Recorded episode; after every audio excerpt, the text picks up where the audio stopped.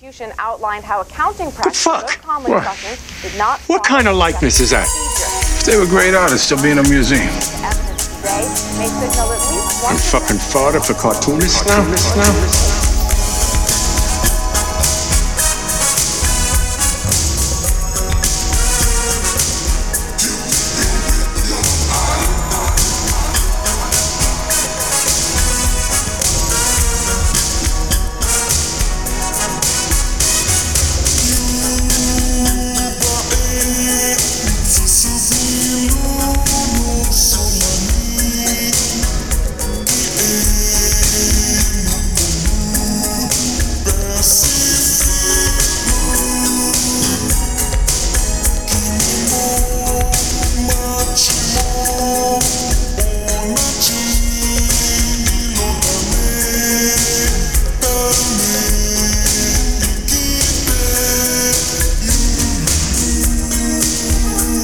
Welcome to another episode of Gutter Boys. Gutter Boys is a small press comics podcast about the ins and the outs, the highs, and the very deep, endless lows of making comics. I'm your host, endless. JB, with my... What? I said endless. Yeah. Yeah. Wait, sorry. What? Endless. Like you said endless lows. It was a new part of the spiel, so I was like, endless. I was just backing you up. Endless. Yeah. Yeah. I'm your host, JB, with my co-host, Cam. Today we're joined by Max Huffman, Carrboro, North Carolina-based cartoonist. Yes. Yeah. We talk a bit about his work, his new book, which is out on Ad House. So go check that out if you haven't. Yeah. Have your shop order you a copy of Cover Not Final. Oh, yeah. And before we get into the interview, as usual, we're going to hit up some news and shout-outs. So, breaking news, Seichun is still cringe, so that's good. Yeah, I think he put in on his Twitter that it's pronounced Z-Chun, which, you know, I don't even really respect dude enough to pronounce that right. Yeah, that's why I mispronounced it. Oh, okay. Yeah, no, I don't care. No. Yeah. Yeah. Yeah, so this guy, is TKO still a thing? Because last I heard, this guy was the head of TKO Productions, who we've got friends over there that do books there. You know, Dan McDade and Art Yum. Yeah, but, wait, is one of the guys that got really mad about the lettering thing, was that a guy from TKO? I would not be surprised, to be honest. Okay. I would not be surprised at all. Yeah, because I remember getting a lot of DMs when that happened, and people were just like, TKO's trash. Yeah. Like, they owed me months for money. Yeah. There was a guy named Jared Fletcher who does like a lot of the logo work for TKO, but that dude's cool, so it probably wasn't him. That's only... Yeah, I don't think it was. Yeah, no. It was that white dude, the fucking... I can't remember his name. Pat Brissard or whatever the fuck his name is. The guy that's always crusading. Remember. Yeah. Fuck that guy. He always has me blocked. Go type on your computer, bro. Yeah, he was like trying to make veiled threats. It was really funny. Yeah. It's like, oh, yeah. Good job being a tough guy about defending the, you know, the sanctity of letterers, the people that you pay the least. Yeah, good job. Yeah, totally. The fucking this Z dude, though, has the most... If you guys don't know, for our listeners that don't know, you can look this dude up on Twitter, and he will let you know that he is currently working on the Gremlins reboot for HBO Max now. And it's kind of weird because he seems to post like he's an ally, of course, but of course all of his tweets come off as very tone deaf, and he is the opposite of an ally. Z is always tweeting about his outfit of the day, which, to be completely honest, looks like it's from karmaloop.com in 2011. I know because I shopped there in 2011. Yeah. And, you know, I just see the fits and I'm like, man, you know, Kanye released Graduation like 14 years ago now, bro. It's time to let it go. Which makes sense. He's like, what, 43 or some shit? Yeah, totally. You know, and he was tweeting about how the shit sounds made up, to be completely honest. Let me pull up this. It's him trying to be funny, trying to dunk on a clearly mentally ill homeless guy. Yes. So his tweet from 18 hours ago, just to set you up for what you're looking for here. My name is Z, pronounced Z. I'm just doing $E for comedy. Love you guys, because he's changed his display name to $E because that's really funny, I guess. I don't know if that's going to get over with a lot of people, but it's not over with me. Also, Z does a thing where he boosts an Asian American creator every day this year. As a member of the Asian community, I just want to say in a fictional setting that the Chappelle racial draft was a thing, I would put Z on the trading block. And, you know, you all can... And like a real ally, he's just signal boosting people that have like 100,000 followers. It's yeah. just like, who do you think doesn't know who these people are? Like, okay, I found the thread. Do you want to read it, though, since I've been talking, or do you want me to read it? Sure, yeah. So he starts off, the guy in front of me getting coffee. Here's the thing, though. Like, he has a very specific kind of following. Okay. Like, it, you know, it's like it's two types of people. It's like the hashtag resist people. Right. Right. So, you know, we already know that those people are just going to just be absolutely just baby-brained idiots. Yeah. And then the other is like comic simps. Mm-hmm. Yeah, that adds up. And then I could see a third group of Elizabeth Warren supporters really liking this dude. I put that in the hashtag resist category. Okay, there you go. You know, like it's the same fucking mentality. Yeah, totally. But anyway, he tweets, the guy in front of me getting coffee ordered. Coffee black, no cream, no sugar, no milk. That stuff will kill you. You know that, right? The barista responded, sir, you have to wear a mask in here. Nice. Update. While the dude declined to wear a mask, his credit card was also declined, and he was kicked out. And then his next tweet, he took a photo of this guy who's outside, and he writes, now he's across the street trying to use the Wi-Fi. Now, keep in mind, this dude is wearing a kimono, a backpack.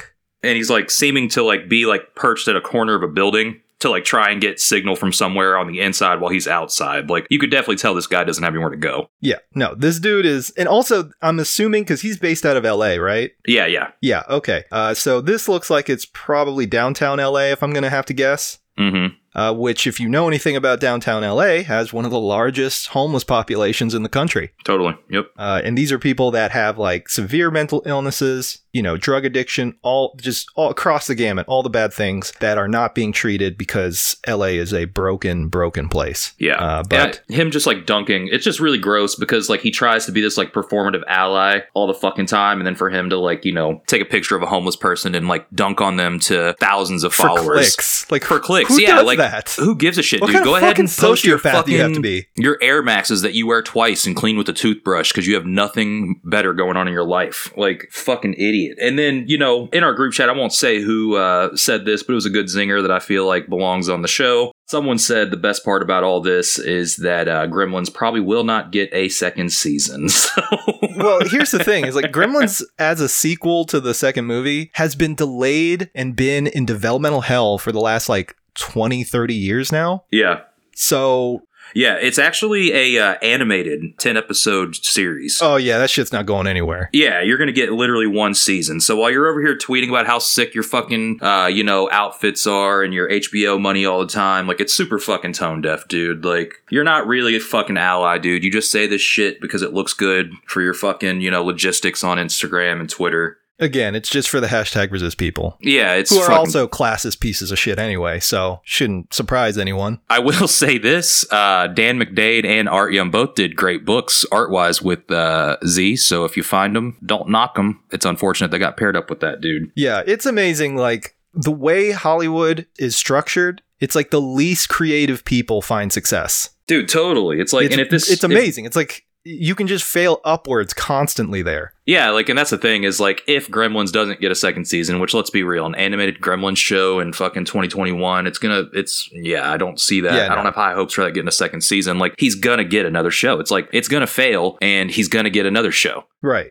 Yeah, it doesn't matter if this show succeeds or not. Yeah. Who knows? The game is rigged. Yeah, is TKO set up like a bad idea? Like Dave was saying, like, are they one of those IP farm companies? Do you know anything about them? From what little I know of, it seems like they pretty much are following that trend. Okay. Yeah, checks out. Yeah. Hell yeah. So, hey, man, good luck on your IP farm. Good luck, you know, dunking on homeless people. It's really cool. Mm-hmm. Yeah. And, it's just, it's amazing watching a grown man have a fucking midlife crisis every tweet. Totally. Like, it, he looks, when he posts his fucking outfits, it just has, like, B-Rad from Malibu's Most Wanted vibes. I mean, obviously the style is, like, you know, a decade past that, but it's just really funny seeing this dude dressed like a 22-year-old. I get a lot of Jamie Kennedy vibes from him, like... Yeah, totally. Late 90s, early 2000s, Jamie Kennedy humor. Yeah, Jamie Kennedy styled by Kanye West in 2007 when he was listening to Daft Punk. Yeah. That's what this dude's vibe is. Yeah. So pretty embarrassing, but what do you know? And I actually, because I'm pretty sure, I don't know if he runs the TKO Twitter account. I think that he does, but I totally fucking cucked him into liking a tweet. They posted, like, TKO is notorious for posting cringe content, like, quote, tweet this with your 4 favorite superheroes to assemble your own Avengers team. And it's like, yo, that's not even your company. Like, why are you telling people to make an Avengers or whatever? Yeah, it's all about, like, engagement. I love it when an indie label signal boosts a major multi-conglomerate company. Yeah, I love that shit. So, like, TKO had tweeted out, like, they took that, like, tweet format joke that was like, you wake up as the head of TKO Studios, what is your first move? And I quote tweeted it and I wrote, ask myself what the fuck TKO Studios is, and they like the tweet. Yeah, the Asian Council has spoken. You can have him back. Yeah, he's up on the trade block. Z, yeah. You're up on the trade block, bro. You and all your Nikes. All right, so another little bit of news. This one is, like, bittersweet. DC announced a new Fables title. Now, here's the good news. They tapped our boy Brian Level to do the art. Yeah, shout out, Brian. Brian is an amazing artist and probably one of the sweetest, most genuine guys that you can meet in terms of, like, Big Two publishing. Mm-hmm. And, you know, as per usual with these types of jobs, you don't really get to pick who you work with. You know, it's not like small press where you have more creative control about what's being produced because they don't see you as a creator. You're a content driver. That's all. You're just making content for them using their established IPs. Yeah. I mean, case in point was on our last Patreon episode when Dave said that he asked for 2 artists and they were like, no, actually, you get this guy. Right. And that's typical. Mm-hmm. So, here's the bad news. The writer is noted Breitbart asshole Bill Willingham. Yeah, shout out to that dude. Now, if you don't know who Bill Willingham is, just Google his name. Yeah. You'll have a good time. That's like at least like 15 minutes, you know, just to kill time and have a good laugh. If you want to picture what this guy looks like, just close your eyes. When you picture comic book nerd, that's it. Yep, pretty much. But like to the logical conclusion of being like an alt-right shithead. Right, yeah. You know, like, once you finally come to terms with not getting pussy, this is what happens. You begin going on these, like, weird rants about women and constantly talking about Israel for some reason, because you think that's going to get you laid, I guess. I don't know. I really don't know what, like, his end game is here. Yeah, I don't either. I guess he hasn't done enough to get, like, formally canceled, though, because he writes for a quote-unquote respectable publication. What's the deal there? Yeah, well, I mean, I think we've talked about this before, but both Marvel and DC have a very long and rich history of protecting predators. Yeah, true. So I guess it's just general pieces of shit, like Ethan. Yeah. So it shouldn't really come to any surprise that their amazing editorial staff would rehire this guy and unfortunately team him up with our boy Brian. Honestly, I can't speak on Brian's behalf, but I'd imagine that it doesn't really matter if this book fails or not. Like, he's getting paid either way. Yeah, because they're doing a Fables Batman crossover because, I mean, no disrespect to Brian, but I mean, that's definitely a DC move. Hey, let's plug Batman into our other properties to get some sales boosts going on.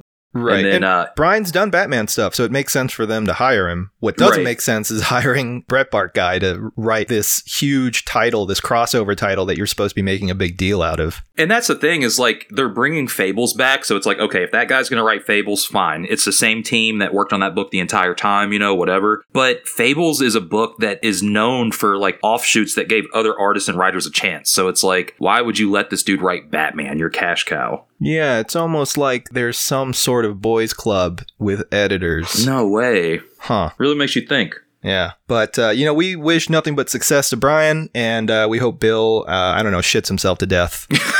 You know, whatever. Parody. Yeah, for anybody that missed the Surly Gutter Boys, I guess this is your episode. We hit 2 people up on this one. Yeah, but again, nothing but respect for our boy Brian. Yeah, respect to Brian. No respect to Bill. Yeah. And, you know, it sucks, too. It's like, you know, once he got the news, because he didn't even know about this until it got announced, because that's pretty typical with the Big Two. They're not going to. Yeah. You're going to be in the dark up until the very last second. Mm-hmm. But, you know, I know he has to play nice, put on a good face, smile and say, you know, really happy to be on board, yada, yada, yada. Like, you know. Right. Typical copy and paste responses. And I understand that. Like, it's a business. That's like how he makes a living, you know, especially what with the, you know, he's a tattoo artist, but that industry took a huge hit because of COVID. So I'd imagine this is pretty much like his main source of income. So yeah, it's unfortunate. Glad he got the bag. Hope Bill has a very heavy bag thrown on him and falls on his head. It's really baffling. I don't know. Like, I'm not speaking on Brian's behalf, but I'd be fucking pissed. Yeah, same here. Yeah. I mean, at the end of the day, get your paper. Nobody's mad at you. But yeah, I would be pissed if they pulled the wool over me and were just like, oh yeah, here you go. Yeah. Yeah. That's just a shitty move. And also, like, personally, I am genuinely surprised that a big publisher like DC would do this. Especially because, like, if woke culture is so out of hand now, explain this. Someone explain this to me, please. Because, like, we make fun of, like, hyper woke, bordering on self-parody shit. Like, you see it on Twitter all the time. Right. But I don't think that really has any real impact outside of Twitter. No, it doesn't. And this is fucking proof of it. Yeah. Like, he literally writes for Breitbart. Like, I don't know how more absurd you can get, but whatever. Yeah, another thing in comics that needs to be fixed. Add it to the list of shit that's never going to get done. Yeah, for real. Oh, man. So, yeah, Fables is back in January of 2022, and then I think this book comes out in May. So if you want to support Brian Level, pick up the book, but, Actually, you know what? If you want to support Brian Level, just hit him up directly and get a commission. Yeah, or pick up his book with friend of the show, Kate Sharon, Chained to the Grave. Yes. Actually, now that you mention it, pick up all the new titles that are going to be coming out and have come out that are not the big two, where he is helming the creative process. Yeah. And that's going to be better money spent. It's going to signal to those publishers that, he's a commodity. Mm-hmm. So do that instead. Don't buy this book. Like, it's not going to. Yeah, just don't do it.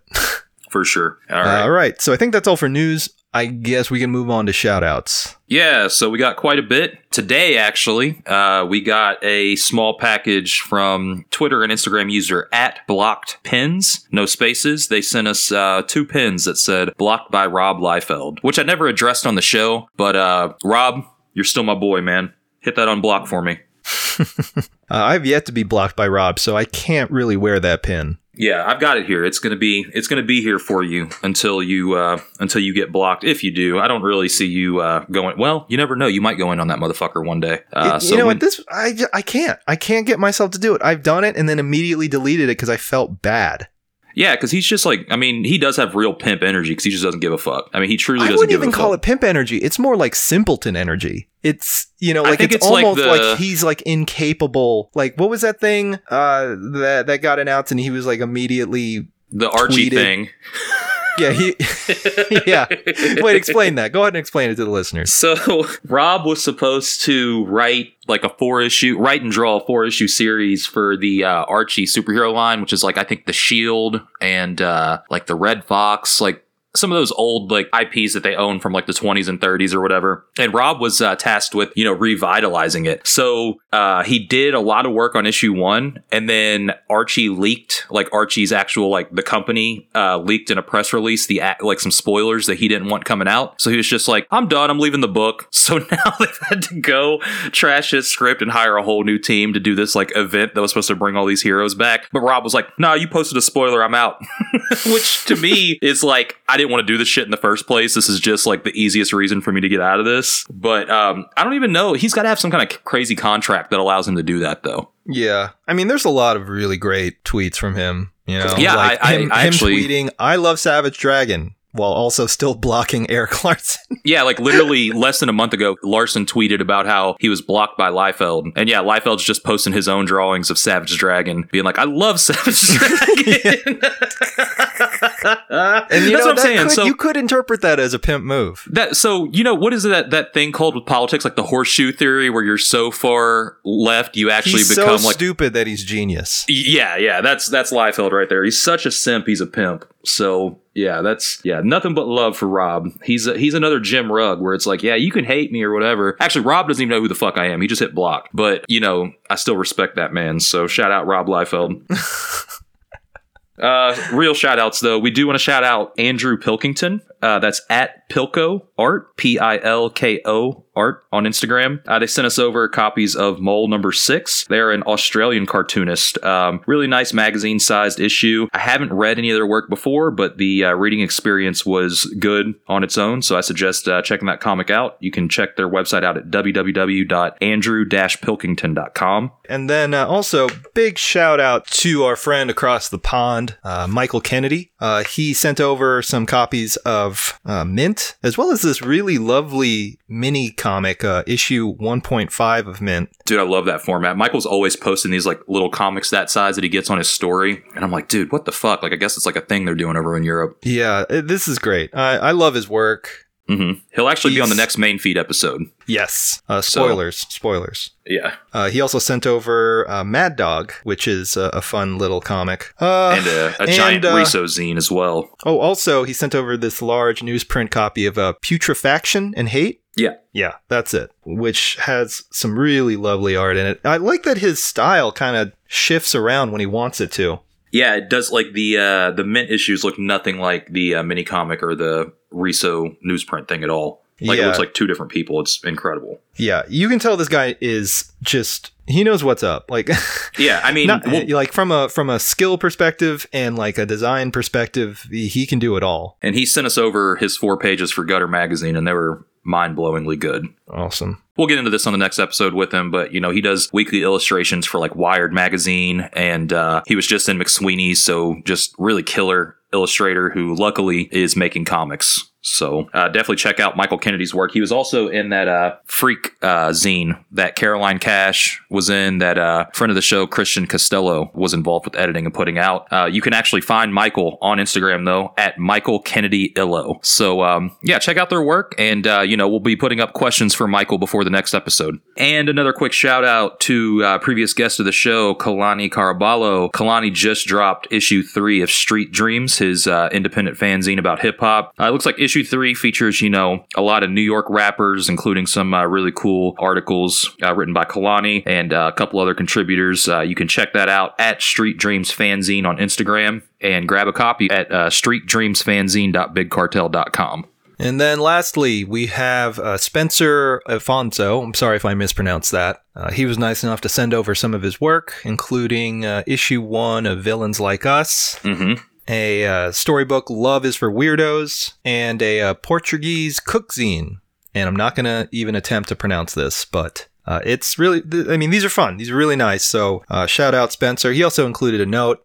It reads, "Hey, JB, just wanted to say thanks for putting Gutter Boys out into the world. That's right. I am solely responsible." He wrote me a note too, but okay. It's been great. I'll let you read yours. Yeah, no. It's been great to listen to and actually kind of feel connected to a non-culty cartoonist community while trying to make shit this past year. Hope you enjoy this assortment and bear with my shitty DIY print job on Love is for Weirdos, your pal Spencer. You can check out his work at SpencerAfonso.com or on Instagram at SpencerAfonso. That's SpencerAfonso. So go check him out. Yeah, I'm a really big fan of the stuff they've been posting on Instagram. They've been posting a lot of really cool paintings. There was a basketball painting they posted recently, if I recall correctly, that was really good. And the cool thing about their comics is like so unique style-wise that it almost looks like it's like fit to be a cartoon already, but it doesn't sacrifice the fact that it's a comic and it's not just like a cartoon pitch, if that makes sense. Yeah. It actually, when I was flipping through the comic, it reminded me of my friend Allie Cantarella, who's based out of Chicago. She's kind of moved away from comics. She mainly does illustration now, but the style is somewhat similar. It reminded me of it. But yeah, great work, Spencer. We want to see more of it. Hell yeah. All right, so we're going to go ahead and take a quick break. And when we come back, we'll be joined by our special guest, Max Huffman. So stick around. We'll be right back. Rust Belt Review is a quarterly comics lit magazine featuring serialized and short-form comics from some of the most exciting cartoonists in the small press scene today. Volume 1 features work from Gutter alums M.S. Harkness, Audra Stang, and Caleb Orecchio, along with work by Andrew Greenstone, Sean Knickerbocker, and Juan Jose Fernandez. You can order your copy of Rust Belt Review today by going to rustbeltreview.org. Enter in promo code GUTTER to receive $2 off your order. Again, that website is rustbeltreview.org, promo code GUTTER. Soggy Landing. Soggy Landing is a tropical island destination full of magic and adventure. Soggy Landing. Soggy Landing's parlors serve the grog of your dreams. So soggy, so strong. Soggy Landing's Board of Tourism warns, wizards not welcome. Any wizards will be summarily executed. No warlocks either. Soggy Landing's Punch and Judy show you the part when Miss Piggy and Kermit fall. What in the world? Soggy Landing is a webcomic that you can read at studygroupcomics.com. Come to Soggy Landing. There's plenty to do in the rain.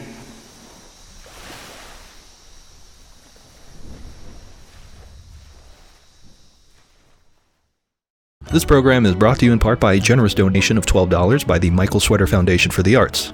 At Michael Sweater Foundation for the Arts, we are committed to supporting stuff that rocks. Michael Sweater encourages you to also sign up for the Gutter Boys Patreon and to buy the latest issue of Strangers, Bubbles, and other zines about comics.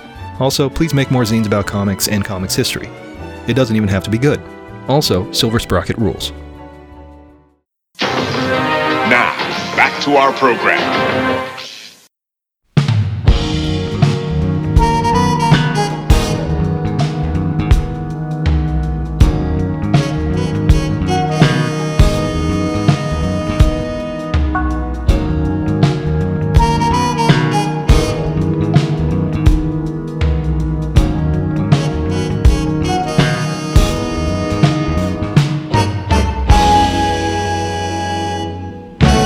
And welcome back from the break. We are here joined today with Carrboro, North Carolina-based cartoonist Max Huffman, who has a brand new book out that came out today, actually retail, the day we're recording, called Cover Not Final from Ad House Books. It's a really nice little volume here. But before we get into that, how you doing, Max? I'm doing good. Thanks for having me. Hell yeah. Glad to have you. So this is your first book that, if I'm not mistaken, you've done a lot of comics like self-published, but is this your first time working with a publisher? Yeah. This is the first time I've ever had a book come out that I didn't pay for myself. Congratulations on that. And you went with Ad House, too, who always makes like really nice books. So how did that come up? Did you, pitch to them? Did they hit you up for a project? Yeah, I went with Ad House because there were so many like interested parties. It was like a real bidding war. Nice. No, I'm totally kidding. I just zero interest. I cold emailed a couple of publishers that I thought it might be a good fit for. And Chris at Ad House is someone who I've met a couple times at shows. He's like a super lovely dude. And he bit, as it were. He was interested. He was really into, like, the vision of the book as a package, as, like, this Archie Digest kind of thing on newsprint and full color. And it's kind of a big swing for, like, a first book, an unknown quantity kind of. But, yeah, super grateful to Chris for putting this out. I've gotten a few mini comics from you before this book had come out, and I think those had, like, you know, dated from the past few years. What made you want to jump from self-publishing to trying to get something published? Was it just, like, the story in Cover Not Final, like the collection of comics that you felt strong enough about, or did you just feel like it was time to make that jump?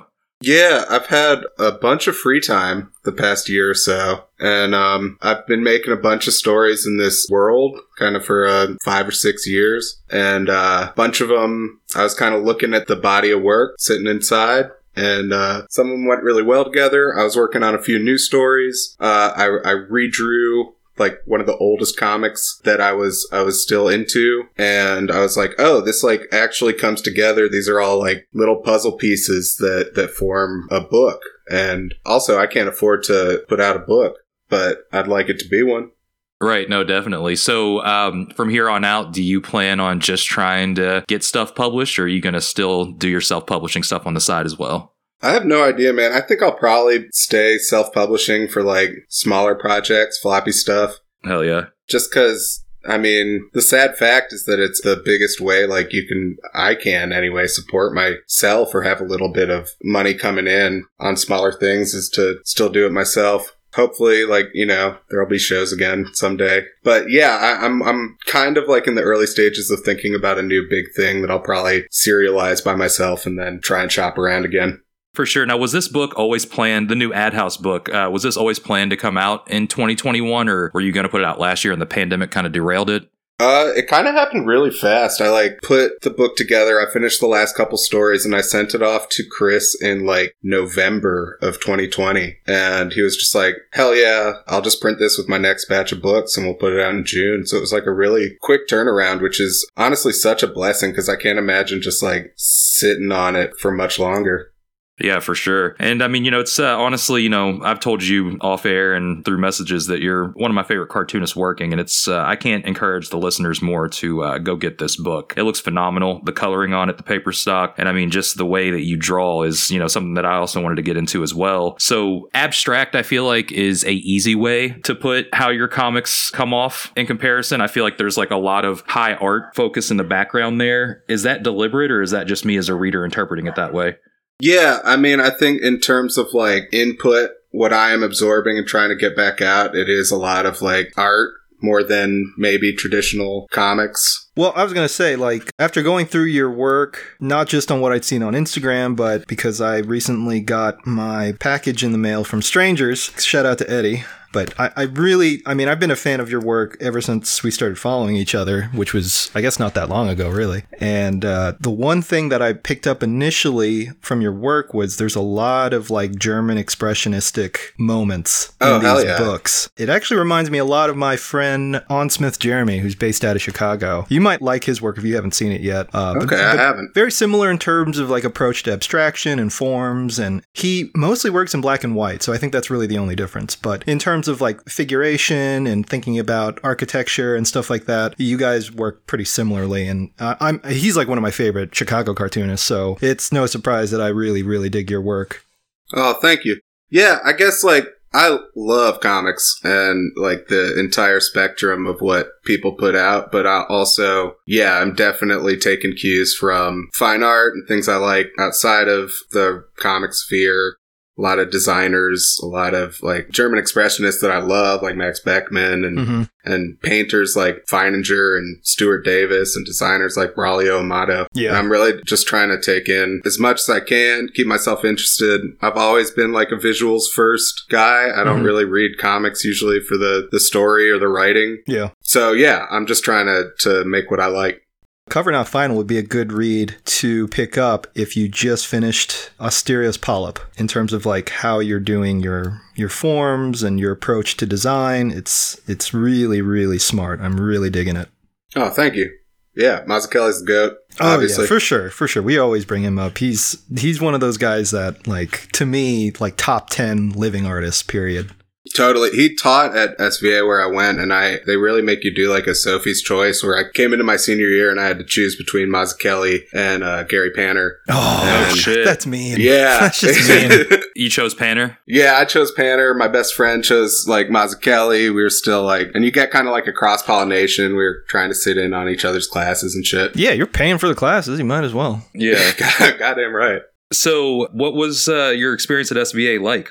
SVA is crazy, man. It's, it's so many things. On the one hand, it's a complete racket. SVA is a for-profit school, right? Their acceptance rate is, crazy high. They're just trying to get as many people in as possible. And it's totally, you get out what you put in, or you really got to chase down the stuff that you want out of it. Right. Yeah, that seems to be the case with most, if not all, private art schools. Totally. And for me, just my personal experience was amazing because I knew what I wanted to do. I knew what I wanted out of comics, and I was able to make the connection with friends, amazing artists, learn under amazing artists, and run around New York for 4 years just thinking about comics. It was crazy. And did you want to do comics before you went to school at SVA? Oh, yeah. All my life. It's really sad. It's the only thing I've ever cared about doing. So, were you drawing them as a kid or a teenager? Yep. Yeah. I've got Batman fan comics from when I was 5. I've got the Calvin and Hobbes ripoffs when I was 8. I was doing painfully public web comics in high school where I was super Casey Green influenced and trying to make pictures for sad children. Yeah, all my life. So when you say super public, did that web comic get traction? Yeah, man, I was on Comics Alliance and just, it was super minor. It was very, very mild. And I think a lot of it too was that I was a kid and that was like kind of a novelty thing. It was like, oh, these comics are pretty funny for like a 14-year-old. He's doing his little webcomic thing. But yeah, it got, thankfully, most of it is no longer online, but it got a little bit of attention. Nice. And are you from North Carolina? Yeah, I grew up in Chapel Hill. Okay. Which is like UNC, and then after school I moved back to Carrboro, which is basically still Chapel Hill. It's just Chapel Hill West, and it's kind of like more towny, less college student. It's like super Animal Crossing village kind of. It's like I can see the town hall from my front window. Hell yeah. Do you like living there? I love it, man. Yeah. Like, winding down from SVA, like, my senior year, I was, like, in total denial about the fact that I had just spent 4 years at cartoon school, and I was about to graduate, and I had no plans, I had no job, and, like, the only option by graduation day was, oh, you're gonna have to go home, man. But it's worked out really, really amazing. It's like super cheap here. I work at a rock club, or I used to when there were rock club. It's like huge load off in terms of, I just don't think I'm wired for like the big city. Yeah. Well, and I think that's, you know, with me, I'm more comfortable with staying in Kentucky now because the shows give me that, like, it scratches that itch of needing to travel to a big city. Absolutely. Yeah. And yeah, you do it multiple times a year. You know, it's almost like it doesn't matter where you live, you know? Right. And I get to see all the people that I made those connections with. And we're all fucking adults now, which is sick. For sure. If you don't mind me asking, are you, how old are you? I am, how old am I? I'm 26. Okay, cool. I'll be 27 in July. And going back to your experience with art school, since you've decided to follow comics and it's something that you wanted to go to school, you know, focusing on, do you feel that art school benefited your comics, or do you feel like it was a cool experience, but, you know, in the long run, it maybe wasn't worth it? I think it did benefit my work. I think I would be a cartoonist one way or the other, but going to SVA, just like immersing myself in like the culture and finding like freaks like me and learning like the draftsmanship, you know, the tools, that structure and system was really beneficial to me. And a lot of it was like filler. Like you have to spend your whole freshman year doing like oil painting, regardless of what your major is. Oh, wow. Okay. Yeah. So like there were definitely parts of it which were completely extraneous, but other parts that like really taught me valuable skills. For sure. Now, have you always thought, you said comics have always been like, you know, a force or present in your life. Have you always thought that you'd end up in independent comics, or did you want to be like a superhero guy with your Batman fan comics and stuff originally? I think my perception of what I would be in the comics world has changed as my understanding of what comics can be has evolved. So like basically I've always seen myself as whatever like the newest kind of comics scene that I've found is. Like when I was in high school I was like, yeah, I want to be a webcomic artist. And when I got to college and I found like zines and stuff, I was like, yeah, I want to make like Michael DeForge art comics. And now I don't know. I feel like I'm in kind of a weird space where I'm like, I'm not arty enough for art comics, but my comics are definitely too weird for, like, most people. Which is honestly what I love about them, because I feel like you're taking the risk that a lot of these art comics do. But to me, okay, how do I don't want to say that art comics come off as lazy, but I feel like what you're doing is you're making an art comic, but forcing it to have, like, the structure of a traditional comic, to where you've got this entirely, like, hybrid thing that people usually choose one or the other. And I think the way that you marry those two concepts together is what makes your work stand out to me. Oh, that's awesome. That's awesome to hear. Yeah. I mean, I don't know if that's like, you know, the way you approach it, but that's just, you know, me reading it. That's how I interpret that stuff. But yeah. So how do you approach a comic? You know, like as far as, you know, when you attempt to make one, you mentioned that you don't really read comics for the story. So do you just think of everything from a design standpoint first and then work a story into that? When I'm, like, constructing a comic, it usually comes out of, like, bits or jokes that I've written or, like, these weird little fragmented phrases that I've written down in a notes app. And then from there, it becomes, like, this really, like, soupy, nebulous sketching process where I have, like, images that I want to hit or beats that I want to hit. I still think, like, plotting is really, like, my weak spot. And I'm basically just trying to string together gags or moments or images. Hell yeah. And you did mention that you were going to shows and everything like that. I know you obviously didn't do anything in 2020 because nobody did, but are you planning on hitting shows later in the year? Later this year? Is there stuff happening? What's going on? I know Space in Columbus is apparently happening. That's okay. Apparently, yeah. So but I think, probably not be going to Space in Columbus. Yeah.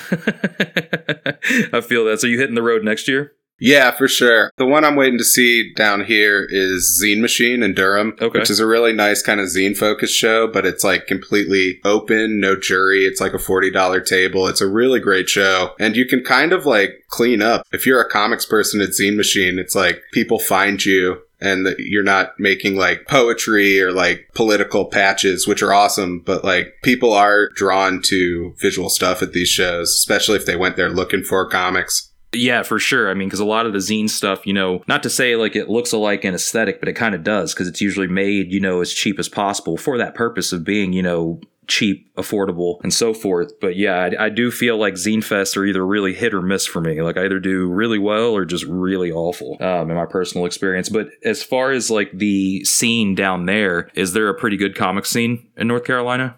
It's like pretty spread out. There's some great local cartoonists, Andrew Neal, friend of the guest, Adam Muse, who I've known for 15 years, and I'm like still hoping I'm pronouncing his name right. Julia Gutzeit, Audra Stang used to be down here. Oh, that's right, yeah. But Keith Knight's here. He got a Hulu show and he stayed in Carrboro, North Carolina.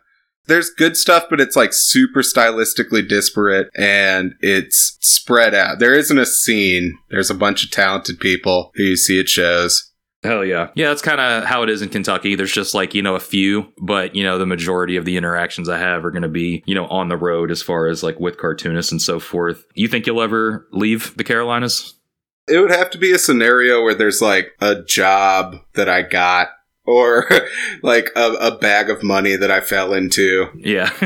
It's hard to imagine right now, especially because it's like so uncertain. We're trying to just get back to some kind of standard. Mm-hmm. I do fantasize about going back to New York at some point or checking out the West Coast, but I don't know. This is kind of working right now. Yeah, for sure. I don't know how it is there, but I mean, Kentucky, at least, you know, the South, it's pretty cheap as far as big cities are concerned. I don't know if the Carolinas are cheap or not, but I would assume they are as far as comparatively speaking.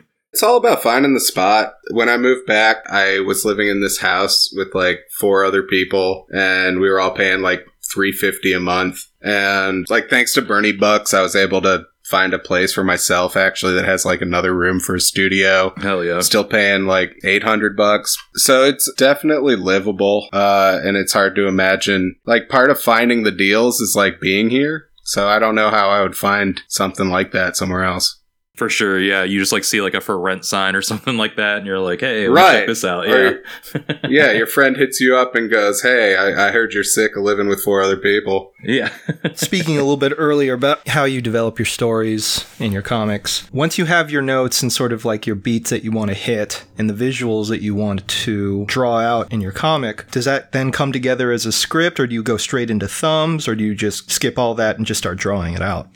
Yeah, I'm really bad at thumbnailing, especially. I'll develop the written part into something that resembles a script where it's broken up by page and maybe panel. And then from that, I pretty much go straight into page, like a final sheet of Bristol board, which means I usually end up like drawing every page like 3 times. Because oh, shit. or even worse, I'll get really deep into a story and figure out like something critical about how I want to be making this, and I'll have to start the whole thing over again. Wow, it's dumb. it's a really dumb process, but it's the process you're comfortable with, right? Yeah, it's what works for you, right? Totally. And I try to counteract it by like I've been working smaller lately and trying to work simpler graphically. So when I inevitably have to start over, it's like slightly less painful. Right. Work smarter, not harder, as we say. I do want to talk about color in your work. I feel like you do use like, you know, flats. There's not like a lot of shading, but I think that you use it to your advantage. And I think it's like a standout, and I think it makes your line work pop. Do you go into laying out a comic with color in mind before you start? Because to me, it seems like you might have a palette in mind on some of these stories. Yeah, some of them I definitely had a palette in mind. I have to kind of limit myself because color still feels like very foreign to me. I feel like I don't have a great grip on color theory. Mm-hmm. But there are stories, like there's a story in the book that's the Whitney Bionicle Hot Dignity Dog that I was like, oh, this needs to be like super bright primary colors because I don't really do that anywhere else. And it's like a big, loud story. If I'm left to my own devices, I kind of always fall back on like the same like purple and teal and orange, which are just like the colors that make my brain feel good. Mm-hmm. Yeah. So trying to impose some kind of structure. And the other thing I have to do for myself is I'm actually using... You guys are like really big on this guy. I use this palette that Ed Pisker posted of like just the colors that you could get in like the Silver Age. And I limit myself to those. And that ends up working really nice when I send something off for offset. Yeah, I do something similar. I got a swatch of, I want to say about like 25 different colors. And those are all colors pulled from old Kirby comics. Awesome. Oh, sick. Yeah, that's tight. Does it have the textures too, or just the color? Oh, no, these are just color swatches. And then you can add texture on top of that later. But well, I know like Josh Pettinger will like, he'll actually like take actual like color samples from the books, like the patterns and all, and just like somehow turn that into a brush. I need to ask him how he's doing that. But yeah, so I didn't know if that's what you meant. Sorry. Yeah, no. I mean, what I'll do is like you have your layer or your folder with all your different layers of colors. And then on top of that, I'll put a couple of different paper textures and then overlay that over the colors. Yeah. So then I don't have to deal with, I mean, the brush thing is cool, but Josh must be some kind of pain pig because I'm not interested in like hand doing that every layer. Like that sounds miserable. Oh, he's going to come after me because I misquoted his process. But, you know, we never let the truth get in the way of a good story here. I think the first comic I ever saw by you was your Sopranos mini comic that you posted on Instagram. Very mini comic. Oh, shit. Yeah. Yeah.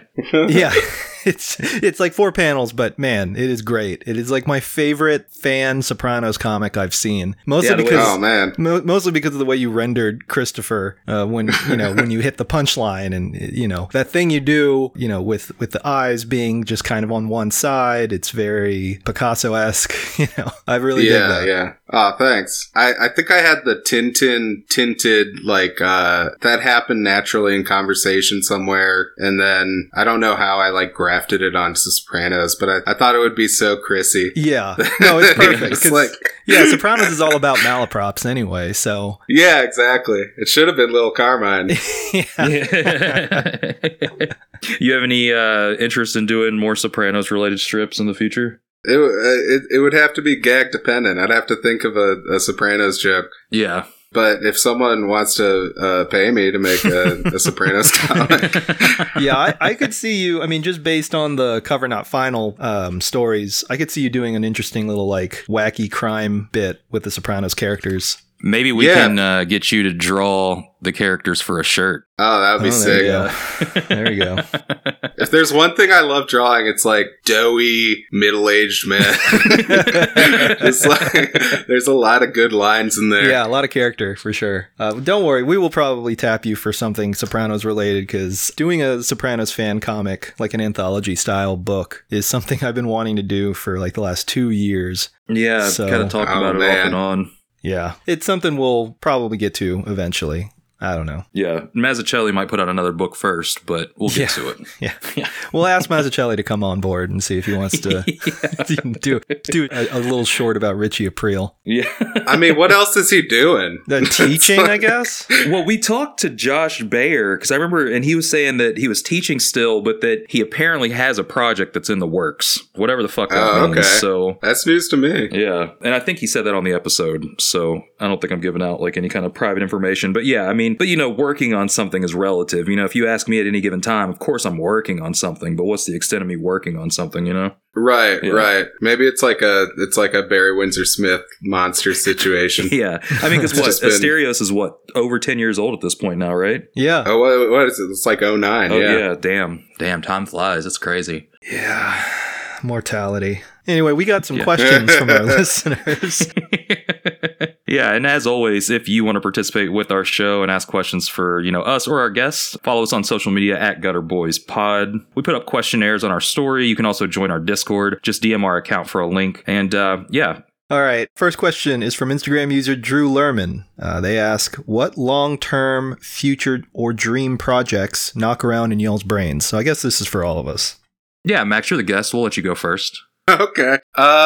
Let's see. First off, love Drew. Love Drew's comics. Oh, yeah. Incredible cartoonist. I feel like he's really like all about mark making in a way that I empathize with and enjoy. It's kind of like my next big thing is I'm making an airport comic, and airports are something that, like, I don't know. I feel like I have two dreams whenever I remember my dreams, and there's the good dreams where I'm like in like a used comic shop or a record store and I'm finding like Tintins that never came out.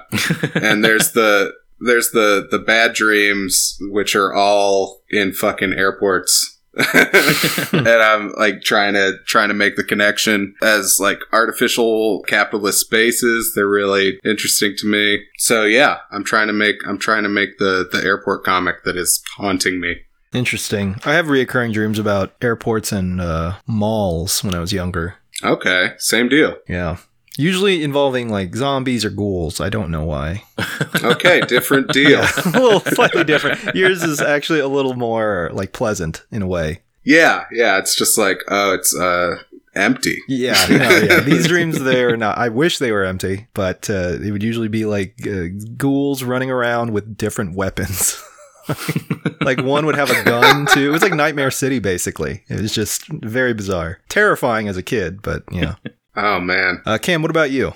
I don't know. Like, I mean, it'd be cool to get like an entire graphic novel done. I usually work in shorts, but for me to do like a long, like 100+ page story is something I would like to do long term. I think I've obviously got a lot of work to do as a cartoonist before I can successfully make that a book that I think I'd be proud of. As far as like a dream project, this is going to sound lame as fuck, but I really just want to write like one Batman comic.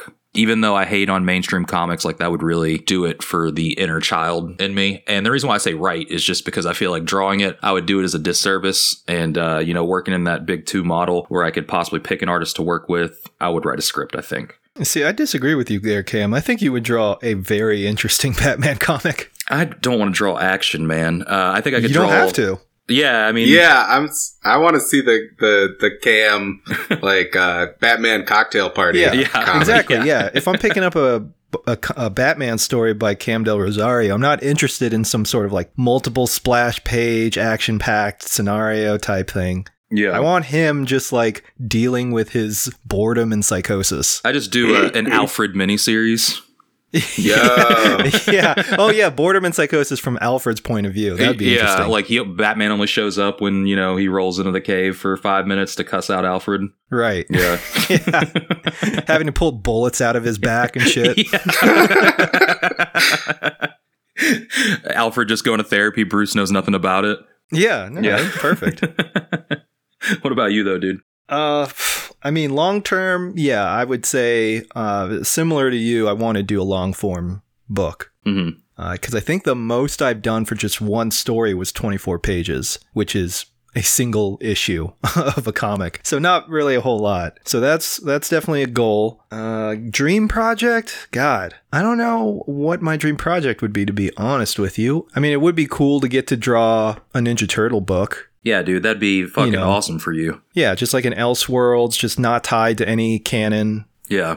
One-shot story. That would be cool. But as long as it stays with IDW, I'm not interested, if I'm being honest. Yeah. IDW is kind of trash, but it is what it is. So those comics aren't good? Maybe I'll just make a bootleg one. I just, like, I feel like I heard that, like, they sucked for a while, and the IDW run was allegedly critically acclaimed. I don't know anything about it, but apparently, like, I was reading, like, the Wikipedia article, and apparently people are into those, but it might be, like, the nerd culture that's into those. There was definitely a shift when IDW had just picked up the license and they were releasing sort of their new story of the Turtles, had nothing to do with the previous Mirage run. Mm-hmm. It had some interesting points in it, but then it kind of de-evolved into like a very generic YA furry book, which there's an audience for that. Yeah. That's fine. I'm glad people are still buying it, but that's not for me. I'm not interested in that. Yeah. You know, like I'm more interested in the down and dirty, just bizarre homage / parody of 80s Marvel books. Right. Well, just hearing y'all talking about corporate IPs, getting into that headspace, I would love to draw Bionicle. Let me draw Legos Bionicle. The reboot. That would actually be really interesting. Yeah, and you know what? Like, I bet you Boom or IDW, somebody's got to own that shit. Somebody's got that. I wonder if it's still DC, because DC made the Bionicle comic that you would get. Oh, okay. With Lego Magazine. Gotcha. Yeah, I didn't know that that thing ever existed or anything like that. But yeah, I could see you killing that as far as like from a design standpoint. That would look really cool. There's a lot of toy related comics that I think you would fucking kill. You know, like a ROM comic. I don't have any like personal affinity for the property, but I'm down. I mean, me neither. I just know that it's a toy and that Marvel made comics of it. Okay. Right. Yeah, I was gonna say. Yeah, I thought they did something. I'm down to draw some toys. Have y'all seen this is kind of a tangent. Have y'all seen the Ron Reggie Jr. Tylenol collab? No. Dude, Ron Reggie Jr. got those big pharma checks. He made like vinyl, I forget what they were, like the Ouch Twins. They were like vinyl toys to promote Tylenol. Wow. Okay, I need to look that up. That's cool. Hell yeah. Yeah, wow, okay. Advil, hit me up. I'll do a webcomic about Advil. Alrighty. Maybe we can get back on Blue Chew's good side and do a Blue Chew comic. Hey, thoughts and prayers for y'all, man. I hope you get back in their good graces. Yeah. Oh, shit, hopefully. Alrighty, second question. We didn't make enough anti-Semitic jokes during our ad reads in order to fulfill their, you know. God. I don't know this bit. I don't get that. It's Blue Chew is like a huge sponsor of this other podcast, Cumtown. God, say no more. Yeah, please so say no more. Ad reads, they'll just do bits. And they do gangbusters with Blue Chew apparently. Yeah. But, alrighty, well, second question from our Instagram came from user Montavarius. Montavarius asked, Max, what is your NBA Jam high score? What team do you play with? Okay. I've never kept track of like actual like box scores, but I at my local arcade did beat all 29 teams. That's tournament mode, so there's no like AI fuckery on the cabinet's part. Play the Charlotte Hornets. Okay. Here's my trick. First half, you play Alonzo Mourning and Hersey Hawkins. You got Hersey Hawkins, you shoot threes all day. You got Alonzo Mourning, he dunks. Then second half, you make the sub. You bring in Larry Johnson for Hawkins, and Larry Johnson is fresh, and a fresh Larry Johnson has like an 8 three-pointer rating. Wow. And then you just truck to the end. Did was Muggsy in NBA Jam? Muggsy Bogues is not in NBA Jam. I don't know if he was. I'm exposing my bad fanhood. Maybe he was later. I think he was a couple years later. Okay, gotcha. Yeah, I know that, I always play with the Lakers no matter what in a video game, and I know the Lakers in NBA Jam just are fucking terrible. It's like Nick Van Exel and Reebok. Yeah. They brought back those, like, $300 cabinets. Dude. They're kind of smaller. I kind of want the NBA Jam one, especially because it's got, like, Wi-Fi built in, and you can play people online, apparently. Which I can't understand. There can't be a player base that can support that. Yeah, but because the things are so expensive. At my lowest in quarantine, I was looking at that fucking cabinet and going, maybe this will fix me. Yeah, right. Yeah. I had literally just gotten my first stimulus check, and I'd went to Costco to try and find fucking like paper towels and toilet paper just so I wouldn't have to worry about it. And that thing was right there, and I was like, am I really about to get this thing? I decided against it, but there was a quick like 20 seconds where I was like, I'm gonna have to convince my girlfriend that I bought an arcade machine and it's okay for the house. Oh, if I'd seen it in real life, that might have been game over. Yeah. Yeah, they have them set up at Costco, you know, whatever. They got like all the varieties of them. At least the one in Louisville does. All right, next question is from Jonathan McBurney. He asked, I wanted to ask Max what non-comics media influences his work. His comics have a really rich comics vocab in them, but I'm curious about maybe the non-visual things he might be into. Non-visual things, is that just like books or like, yeah, I guess it could be literature, it could be music. Sure. I have a tough time even thinking about things that aren't visual. Yeah. I'm a really bad reader of actual books, but I really like the Thomas Pynchon books that are like easy mode Pynchon, where they're just kind of like loosey-goosey funny stories. So like Vinland is probably my favorite book. Inherent Vice obviously is great. Let's see. There's this book by Jonathan Lethem called Chronic City that was very influential on me on my way of thinking. I'm listening to a lot of records at all times, a lot of like cheesy 70s jazz funk. Nice. Hell yeah. That's, yeah. It's not my comfort zone. Outside of visuals, it's like not the comfort zone. Have you ever listened to like Italian cop movie soundtracks from the 70s? Wow. I don't think so. You should check. There's a, you know what? I probably have talked about this on the podcast like once already, but there's a compilation available called Beretta 77. And yeah, it's, playlist rocks. Yeah, it's like nothing but these tracks from various Italian-made cop action movies. And it's just like pure, unadulterated, dated funk weirdness. It's amazing. It's so good. Yeah, that's definitely up my alley. There's a lot of, yeah, like Italian library music that's just like completely anonymous, completely deliberately kind of not generic, but just not individual.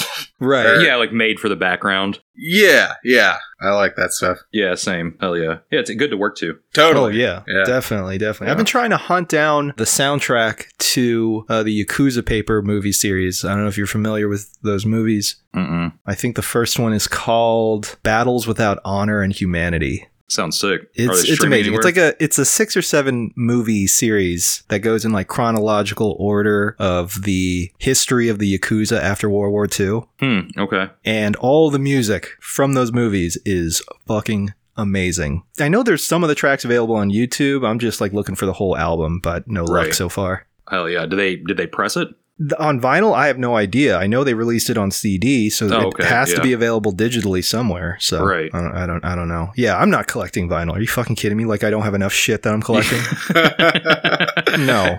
Dude, it got me. I went up to Jason Hamlin's pop-up store, which I guess is now just a store. Yeah, is he keeping it open? I think so. I think he's keeps extending it. But the fact that it had both comics and records like completely murdered me. I was definitely like, at some point I'm gonna have to cut down on one of these. Hell yeah. That's a dangerous combo. Was the selection there mainly alternative indie stuff? Because anytime I hit up Jason through DMs, it's always to like find indie stuff. Or did he like have it curated with like a lot more superhero stuff since it was in a mall? I don't know if I'd use the word curated. It's just like fucking everything. It's dollar bins full of mainstream superhero stuff. It's like rarer superhero stuff. It was a lot of indie and alternative, a lot of small press like Grails. It was like, have you seen his booths at shows? No, never. I think he skews at the kind of shows we go to more indie, but it was completely overwhelming. It was just like a super condensed version of that. I don't know if you've ever been, but there's this warehouse in Brooklyn, the Coke.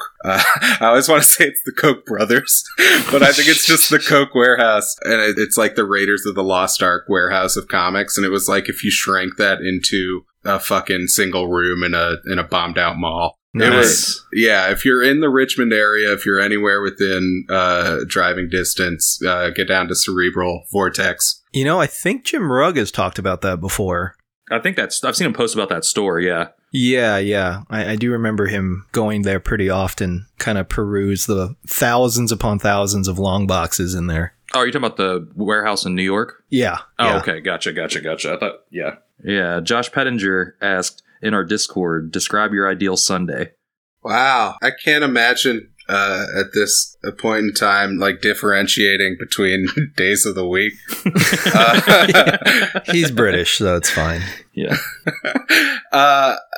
Just for me, I mean, my routine day to day is pretty much the same. It's like wake up at noon, mess around with the cat. On a Sunday, I'll probably try and leave the house and walk down to my friend's gallery where I'm like stocking some zines and comics and seeing what's up down there. Yeah, this isn't a great question for me just because my life is super boring and every day is the same. That's fair. All right. What about you, Cam? What's your ideal Sunday? I don't know, man. I just wake up, have like a good breakfast. Actually, Sundays are about to be really nice for me because I've started a better church to go to. Yes, no, I've actually decided to like get on like a pretty strict workout plan, diet regimen, and I'm intermittent fasting. But Sunday is going to be my cheat meal day. So Cam is cutting for the upcoming comic work trip. Yeah, it's just like, you know, a nice little 3-month reason to try and get in better shape so I can, you know, be active on these hikes we go on and so forth. So, you know, my man wants to look good in the hot tub. Yeah, I thought you were like training to fight someone out there. Oh, no. Yeah. You got to get in the weight class. Hey, we still have 3 months. So, you know, somebody might want to fight me that's going, and we'll see what happens. No. Hey, we can set it up. Hey, Eddie P, if you're listening. You want to come to Columbus in the woods? Yeah, if you want to come to Columbus and fucking throw down. All right. Jazz asked in our Discord, what cartoon character did you identify most with growing up? Oh, man. Trying to unrepress childhood memories. I guess the little kid in Foxtrot was always like the character I most identified with, probably. I think there's this critic, Brian Nicholson, who noted that a lot of cartoonists like share Foxtrot as like a personal touchstone. I don't know what it is, other than the fact that it was like a family structure and this little like nerdy genius kid that you didn't really see anywhere else. And he had like older siblings, and in a way, like I was the oldest kid in my family, and to have cartoon older siblings in this comic strip that were like, yeah, I listen to U2, and I'd go out and like buy U2's greatest hits. That was definitely the one that I was like imprinting on the most. Hell yeah. Nice. It's all a right. Terribly drawn comic. I mean, looking back, it was just like this source of like familiarity. And I guess what most people get out of newspaper strips, right? It's just like, yeah, here's your fucking oatmeal. Yeah, exactly. What about you, Cam? Any favorite cartoon characters you identify with when you were growing up? Yeah, I always my favorite cartoon growing up was Hey Arnold. And I liked Arnold just because he was like so chill and he was pretty independent. And well, I mean, I don't know. It's like, you know, like I get like, you know, I was raised and, you know, I'd have to watch my brother and sister because my mom would work. And I just, you know, he was always like doing shit by himself. And that's kind of what I was having to do, you know, so I don't know. That sounds sadder than it was, but. See, I looked at Arnold on Hey Arnold, and I was like, man, I'll never be that cool. But he was kind of like his room was cool, but like nobody respected him really. I mean, he was just kind of like there, you know. He was like the glue that held everything together. But I mean, like I feel like nobody thought he was like super cool or anything. He always had to like prove his worth. I feel like. He's the Corey of Boy Meets World. There you go. Yeah, I identified with Arnold from fucking Magic School Bus. Just like, oh, there you go. Yeah. Hell yeah. What about you, allergic to everything. Mm-hmm. Yeah. The cartoon character I probably relate to the most as a kid. I watched a lot of cartoons as a kid. Probably it's a toss up between Ickis from Ah Real Monsters. Oh, okay, sick. Yeah. Like the little red rabbit-eared guy. His character is basically George Costanza. Yeah. It's very funny. Just like a nervous ball of energy. Yeah, very anxious. I can relate to that. That or Heifer from Rocco's Modern Life. Heifer is like dude's rock, but in like the non-toxic way, you know? Yeah, yeah. He just wants to chill and hang out and eat. With his boys, yeah. Yeah, exactly, yeah. Hell yeah. Simple-minded. Yeah, not a complicated guy, you know? Yeah, for sure. All right, next question is from Audra Stang. She asked, how did growing up in the Triangle influence your sense of design? Thinking about RTP, the former boroughs, Welcome Headquarters, etc. Cool. Yeah, shout out to Audra, one of the best in the game, killing it. Yeah, for anyone who doesn't know, RTP is the Research Triangle Park. It's like kind of the like this amalgamation of like corporate headquarters and like tech companies that exists in the middle of North Carolina, and it's like this completely artificial non-city.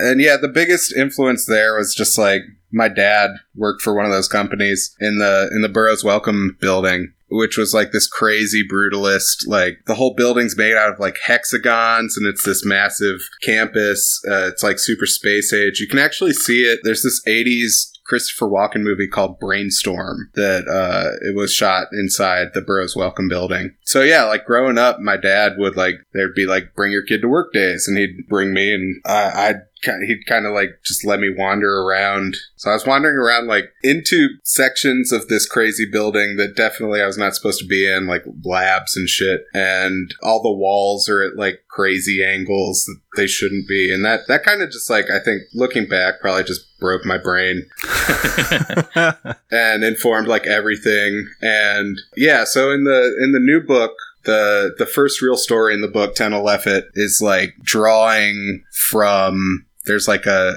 deserted nightclub that is basically that building. Hell yeah.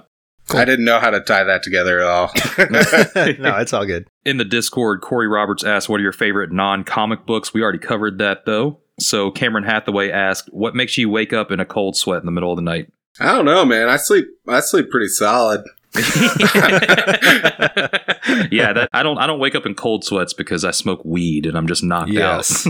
Yeah, I wake exactly. Yeah. I wake up in cold sweats at like noon because I ate an entire Domino's pizza the night before. Yeah, that's just heartburn, I think. Nylon Horse asked, if you're doing a classic heist or crime caper, who's your crew and what's the big job going to be? Oh, I don't know. I got my answer. Do you? Go ahead. Yeah. All right. So I'm hiring Ocean's 11. Yeah, well, kind of. I'm hiring Hugh Jackman in Swordfish because my man was able to hack while he was... You've seen the scene. And have you all seen Swordfish? No. Okay. So Hugh Jackman is a hacker in Swordfish, okay? And John Travolta's like, I forget exactly what's going on. They're trying, but they need him to hack into some shit to commit some crimes. To test how good of a hacker he is, they make this like European model go down on him while he's hacking. And they're like, if you can't get into the system in 60 seconds while getting your dick sucked, you're just not our guy. So... Okay. I like that. That's how literally how he proved his worth as a hacker. So, yes. So I would hire Hugh Jackman because he's obviously a badass hacker, and I would have him wipe all student debt out. And you would have him getting top too. Yes, oh, that's a good one. Yeah, student debt is. I mean, hell, and you want to talk about SVA? Like, I saw so many amazing artists just crushed by the weight of this fucking ridiculous endeavor. It's kind of like one of the most ridiculous things you can go into debt for is a fucking diploma that says cartoons, right? Yeah, pretty dark. Yeah, yeah. I think for my heist, I would want to have Stephen Christie, who is my label mate on Ad House, just released a killer graphic novel called Turtlenecks. Oh yeah. That is a art heist story, and it's a lot like the TBS network because it's very funny. Hell yeah! All right, what about you, JB? Man, heist. I would probably want to steal the original WCW World Title Belt, the Big Gold, from WWE. Yeah, the archives. Yes, and I'm hiring Ryback. Because he's been in there before, he knows what it looks like, so he'll be able to figure out where we need to go. And I'm also hiring, trying to think of people that have gotten fired recently. You should just hire The Rock because he could do whatever he wants. So if you guys get stopped, The Rock's gonna be like, I'm taking this. They're gonna be like, sure. Yeah, that's true. If you have The Rock, there's like no need for any of this, actually. Yeah, The Rock can walk in and just take it, do lines of coke off of it, upload it to Hogan. Instagram. Either one would probably be able to get us the keys to the door. Yeah, for sure. But I just want Ryback there anyway because I think it'd be funny. For sure. Just for comedy. Hell yeah. Alrighty, and last question. We have no listeners now. Came from... Last question. We've already kind of talked about this, but anything you want to add? Gavin Mackey wrote in on the Discord. Talk about the SVA experience. Is there anything that you want to put a pin in? Anything else that you want to bring up? I know we kind of touched on it in the interview already. Yeah. I mean, first off, I want to say what up to Gavin. He was a classmate of mine at SVA. Okay. And I would love to hear about his experience. Great cartoonist. One thing I didn't mention before was that I was in the dorms all 4 years on 23rd Street and Lexington. It was the George Washington Hotel, which sounds kind of like Eloise, but it was like this complete, like, deteriorating building. It just a brick box with like so much history. It was like kind of like a seedy hotel at the turn of the 20th century, and then it became like an SRO, and it had like a lot of like what we heard. I don't know if it's 100% true, but we heard that it was a lot of like outpatient housing for like the mental hospitals. And then when the school started leasing it, a bunch of those occupants had rent control, so we were staying in this building with a bunch of crazy old people. And that was a deeply valuable experience. There was a guy on my floor freshman year who died, and we didn't find out about it until the smell kind of leaked out into the hall. And then we were I mean, we're fucking art school undergrads are fucking sociopaths. So we were joking about it. We were like, oh, the old guy, the old professor finally died. And then one day I come out of the elevator and there's fucking police officers all around his door. It's just like, no. But there, it kind of made it into the comic because there was this guy on my floor who would just kind of like scream to himself at all hours of the night. Mm-hmm. Cool. And he was super nice when you talked to him. Really nice guy. He had an unauthorized biography of Renee Zellweger. And he kind of had this script that he'd riff off in his room, and he'd be like, I had to work in an office with these assholes. Do you know what that took? Do you know what that... you don't even have any goddamn idea. And then when you'd see him, he'd be like, hey, hey buddy, did you hear me practicing in my room? That was pretty good, huh? Like he was doing fucking sides. So that building is now like a like bougie, shabby chic hotel that you can like go to the rooftop bar and spend $8 on a Tecate. And I'm grateful that I got to be in that building before it was that. Hell yeah. Yeah, it sounds like a one-of-a-kind experience, so at least you have the stories to, take with you. So before we get out of here, though, Max, where can people find you on social media, find your work online, get your books, etc.? Yeah, Max Huffman, at Max Huffman on all social media platforms. That's Huffman with a U. Unlike the kid in my high school class, all 4 years, who was Max Hoffman with an O. And made my life hell. MaxHuffman.com. My web shop from back when I had dreams of like branding is motiongoods.co. And yeah, Cover Not Final should be out in comic shops when you hear this. I'm proud of it. I think it's a good comic book. Hell yeah, I can attest to that. It's a really good book, so definitely pick that up. And as always, we appreciate you all listening, and stay gutter.